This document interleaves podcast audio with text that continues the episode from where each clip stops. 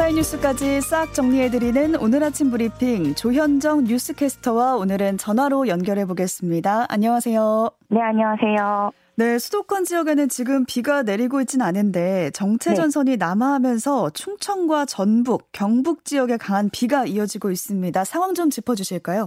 네, 어, 지난주 물난리를 겪었던 전북 지역에도 다시 큰 비가 내리고 있습니다. 어, 지금 시간당 오십 밀리미터 이상의 강한 비가 쏟아지고 있는데요.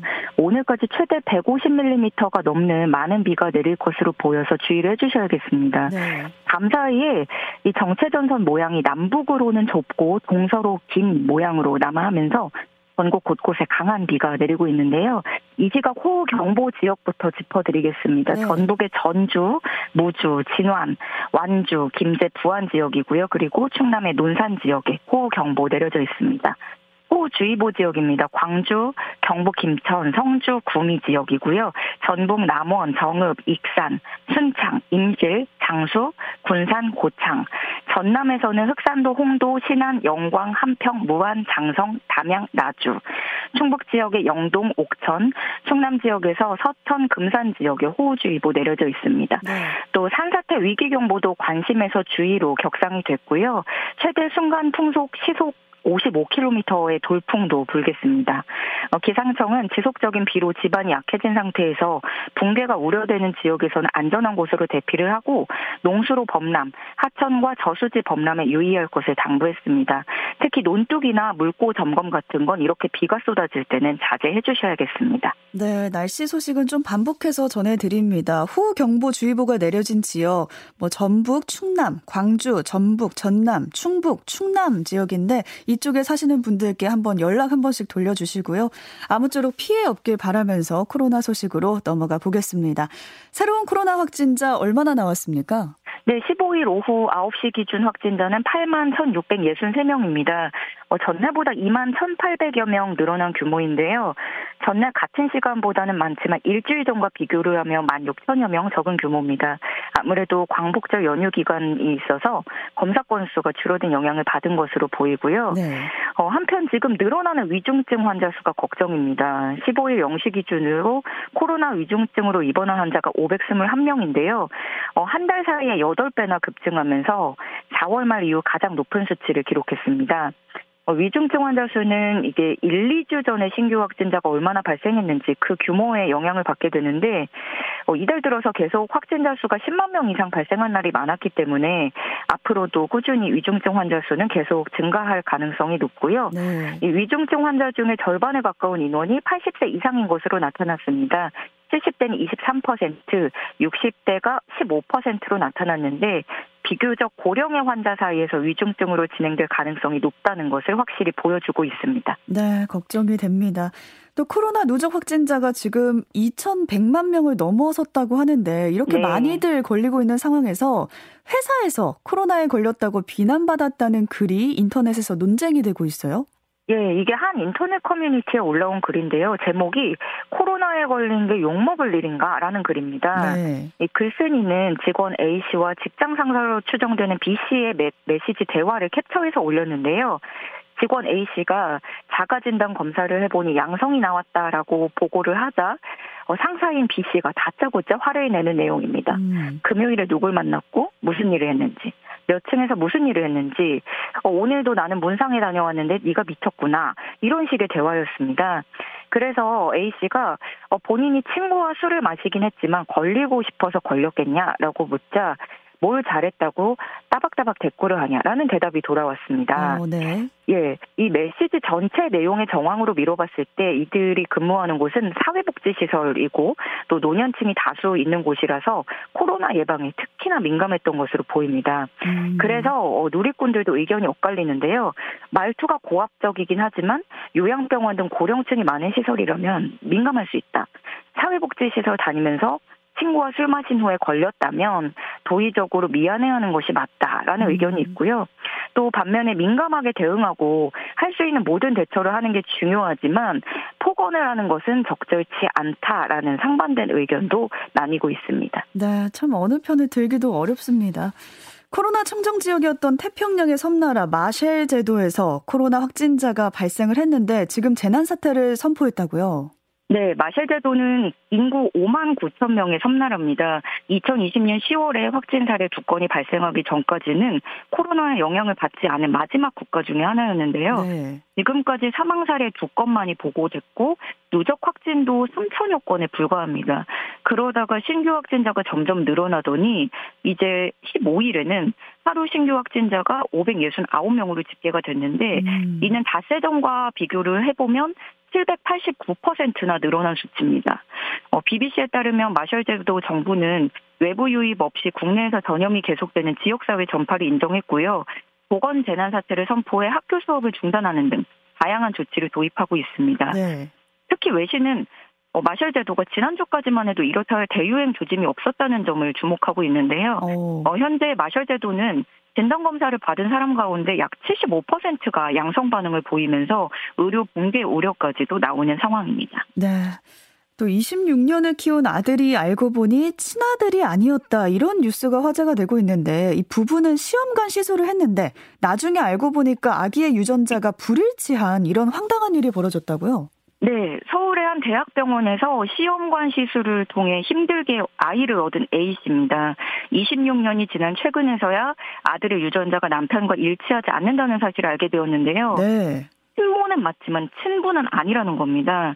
근데 사실 A씨는 이미 그 전에 아들이 초등학교 입학하기 전에 건강검진을 할 때 이 사실을 파악할 기회가 있었습니다. 음. 아들의 혈액형이 이들 부부 사이에서 나올 수 없는 혈액형이었던 건데요.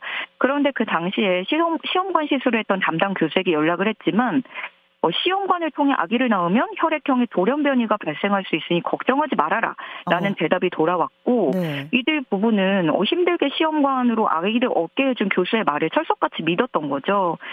그 후에 다시 이십 년이 흐르고 병원 측에 자료를 요청했는데 해당 교수는 이미 퇴직을 하고 개인적으로 연락을 해봐도 전혀 응답이 없는 상태였습니다. 네. 결국 따로 유전자 검사를 진행했고 친모는 맞지만 친구는 아니다라는 청천벽력 같은 결과가 나온 건데요.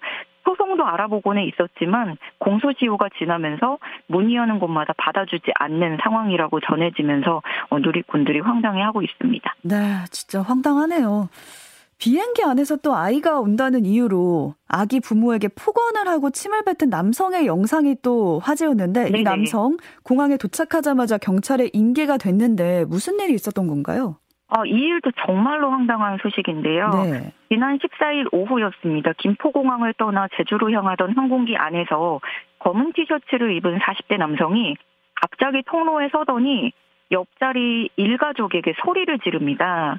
어. 누가 애 낳으래, 애한테 욕하는 건 괜찮고 내가 피해받는 건... 어, 애한테 욕하는 건 싫고 내가 피해받는 건 괜찮냐. 음. 애가 교육이 안 되면 다니지 마. 자신이 없으면 애를 낳지 마. 라면서 고함을 친 겁니다. 네. 지금 사실 제가 상당히 순화를 해서 음. 전해드린 건데 이 남성이 말하는 거엔 욕설이 가득 차 있고요. 어, 승무원들이 말렸지만 난동은 길게 이어졌고 아기 엄마는 이제 공포에 질려서 절규에 가까운 흐느낌과 그렇게 사과를 아. 이어갔습니다. 네. 그렇지만 이 남자는 음, 개의치 않고 폭언뿐만 아니라 침까지 뱉었고요. 결국에 승무원들이 몸으로 제압하면서 뒷좌석으로 간신히 이동시켰습니다. 어, 심지어 나중에 확인해보니 남성에게는 술 냄새가 진동했던 것으로 알려졌고요. 어, 정말로 너무나 화가 나는 일인데 어, 인터넷에는 이와 관련한 가짜뉴스도 판을 치고 있는 실정입니다. 네. 초등학생이 발로 차고 한 시간 가까이 난동을 부렸다. 이 남자는 참을 만큼 참았다라는 식인데요. 음. 하지만 실상을 보면 초등학생이 아니라 돌이 갓 지난 아기였고요. 비행기가 이륙한 지는 불과 팔 분 정도 지난 상태였습니다. 네.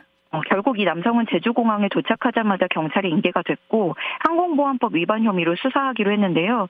그런데 누리꾼들은 비행기에서 저런 사람 만나면 너무 위험한데 음. 비상 착륙을 하고 바로 체포해야 하는 게 아니냐라는 의견에 공감을 많이 얻고 있습니다. 네, 누가 누구에게 피해를 주고 있는 건지 모르겠습니다. 음, 네. 한 유명 유튜버가 또 식당에서 음식값을 두고 사기 행각을 벌였다고 하는데 이건 또 무슨 일인가요? 어, 춘천의 한 식당에서 벌어진 일이었는데요. 남성 한 명과 여성 두 명이 햄버거를 먹다 말고 옆에 있는 의자로 손을 뻗습니다. 어, 그리고 담요에서 뭔가를 떼내더니 식탁 위에 있던 휴지에 올려놓고요. 종업원에게 그 휴지를 보여주면서 자신들이 먹던 음식에서 머리카락이 나왔고 어, 너무 구역질이 나서 화장실로 한 명이 달려갔다. 뭐 이런 식으로 주장을 어, 하는 거였습니다. 담요에서 어, 떼어낸 머리카락이었네요? 그렇죠. 음식에서 나온 게 아니었다는 거죠. 네. 어, 음식점 주인의 주장은 이런데 어쨌든 결국에 이들은 음식값을 환불해서 받아서 돌아갔습니다. 음. 그런데 이들은 한 달 전에도 머리카락이 나왔다면서 음식을 다시 달라고 했던 일이 있었습니다. 같은 식당에서요? 예, 같은 식당이어서 이 주인이 나중에 눈치를 채고 씨씨티비를 돌려본 거죠. 네. 네, 이들 중에 한 명은 구독자 칠십이만 명에 달하는 유명 유튜버로 알려졌습니다. 언론 취재에 일주일간 전화를 받지 않았던 이 유튜버는 보도가 나간 뒤에 말문을 열었는데 어, 뭐 머리카락은 햄버거가 담긴 그릇에서 발견된 거고 머리카락을 휴지에 올려놨다. 사기를 친 게 아니다라는 음. 주장입니다. 그렇지만 본인의 주장을 입증할 증거는 없다고 설명을 했고요. 네. 어, 또 한 달 전에도 그랬다고 말씀을 드렸는데 이 일은 기억나지 않는다라고 대답을 했습니다. 그런데 유튜버가 이렇게 주장을 하자 햄버거 가게 주인은 어, 사과도 없이 적반하장격이다라면서 분개를 하고 있고요. 자신의 이름과 가게 이름을 모두 공개하고 진실을 밝히겠다고 나섰습니다. 어, 경찰은 이들 일행이 상습적으로 사기를 벌인 것으로 보고 신병 확보에 나선 상태입니다. 네. 또 칠십칠 주년 광복절이었던 어제는 서울 주요 도심에서 보수단체들의 집회가 이어졌는데요. 근데 사실상 집회가 금지된 광화문 광장에서도 집결을 했다고요? 네, 전광훈 사랑제일교회 목사가 이끄는 자유통일당, 엄마부대 주옥순 대표 등 보수단체들이 광화문 집회를 진행하면서 일대 극심한 혼란이 빚어졌습니다. 이들은 어제 서울 종로구 광화문 동화문 면세점과 서울시의회 앞 사 차로 등지에서 자유통일 및 주사파 척결 팔일오 국민대회를 열고 손에는 태극기와 성조기를 들고 때때로 찬송가를 따라, 따라 부르면서 깃발을 들고 행진했습니다. 네. 미리 예고된 집회에 인도 통행을 일부 통제했는데요. 이에 일부 참가자들은 반발해서 경찰과 말다툼을 하는 모습도 다수 발생했습니다. 그러나 앞서 서울시는 광화문 광장을 재개장할 때 시민 휴식 공간으로 기능할 수 있도록 집회 시위를 허용하지 않겠다는 방침을 밝힌 바 있었죠. 그러니까요. 예. 그래서 이번에 이 집회 인원들은 휴일을 맞아서 광장에서 뛰노는 어린이 등 일반 시민들과 뒤섞이게 되는 상황이 된 겁니다. 아. 어, 이에 경찰은 집회 신고 범위를 벗어날 경우 집시법 위반으로 판단할 수 있다고 경고하기도 했습니다. 네. 또 술을 마시고 한강 둔치를 찾은 이십 대 남성이 강물에 실종돼서 경찰과 소방당국이 수색에 나섰습니다. 예, 서울 강남경찰서에 따르면 십오일 오전 다섯 시 십육 분경 서울시 강남구 압구정동 한강 둔치에 있던 이십 대 남성 A씨가 강물에 빠져 실종됐다는 신고가 접수됐습니다. A씨는 인근 아파트에서 친구들과 술을 마신 뒤에 한강 둔치를 찾았고 A씨가 물에 빠지자 친구 한 명은 주변 행인에게 신고를 부탁했고요. 또 다른 친구는 A씨를 구조하려고 시도한 것으로 조사됐습니다. A씨가 물에 빠진 곳은 자전거 도로 옆인데요. 한강 수위가 높아져서 물이 많이 차있던 상태로 알려졌습니다. 현재 경찰은 씨씨티비를 통해서 동, 동선을 추적하고 있고 같이 있던 친구 두 명을 포함해서 목격자, 참고인 등을 조사하고 있습니다. 네, 강물도 지금 불어난 상태인데 얼른 네. 네, 찾아야 될 텐데 걱정이 됩니다. 한강 주변 지나실 때 주의를 하셔야겠습니다. 또 세상에서 가장 큰 나무로 기네스북에 등재된 소나무가 있는데요. 히페리온이라고 하는데 이 나무에 가까이 가면 벌금을 어마어마하게 내야 한다고요? 예, 어, 미국 캘리포니아에는 큰 나무들이 상당히 많이 모여 있는데요. 여기에서도 유달리 거대함을 자랑하는 나무입니다. 높이가 무려 백십육 미터인데요. 이천십구 년에는 세계에서 가장 큰 나무로서 기네스북에 등재됐고 이 그리스 신화 태양신에서 파생된 이름으로 히페리온이라고 불리우고 있습니다. 네. 지금은 레드우드 국립공원에 있는데 나이가 육백 살 이상으로 추정이 된다고 해요. 근데 너무 진귀한 나무이다 보니까 전 세계에서 이 나무를 보려고 계속 찾아오는 거죠. 아. 어, 그래서 나무를 보호하려고, 어, 이 나무가 히페리온이라는 걸 알리면 안 된다 하고 팻말도 숨기고 했는데, 어떻게든 이 히페리온을 보겠다고 찾아오는 방문객들 때문에, 어, 나무도 아프고 골머리를 앓고 있었던 거죠. 네. 그래서 이 나무에 가까이 접근하기만 해도 오천 달러, 우리 돈으로 약 육백오십만 원의 벌금을 내거나 아. 육 개월 징역형에 처하도록 조치가 취해졌다는 소식입니다. 네. 이 나무를 보호하기 위해서이기도 한데 방문객들이 너무 깊은 숲으로 들어갔다가는 도난당하고 또 지피에스도 잡히지 않아서 위험이 크기 때문에 이런 조치를 단행했다고 하는데요. 호기심보다는 나무도 자연도 다 있는 그대로 그냥 놔두는 미덕이 필요하지 않을까 싶습니다. 음, 네, 얼마나 많이들 찾아갔으면 이렇게까지 아, 했을까 싶고요. 자연은 좀 자연 그대로 놔둬야겠습니다. 여기까지 조현정 뉴스캐스터와 함께했습니다. 고맙습니다. 고맙습니다.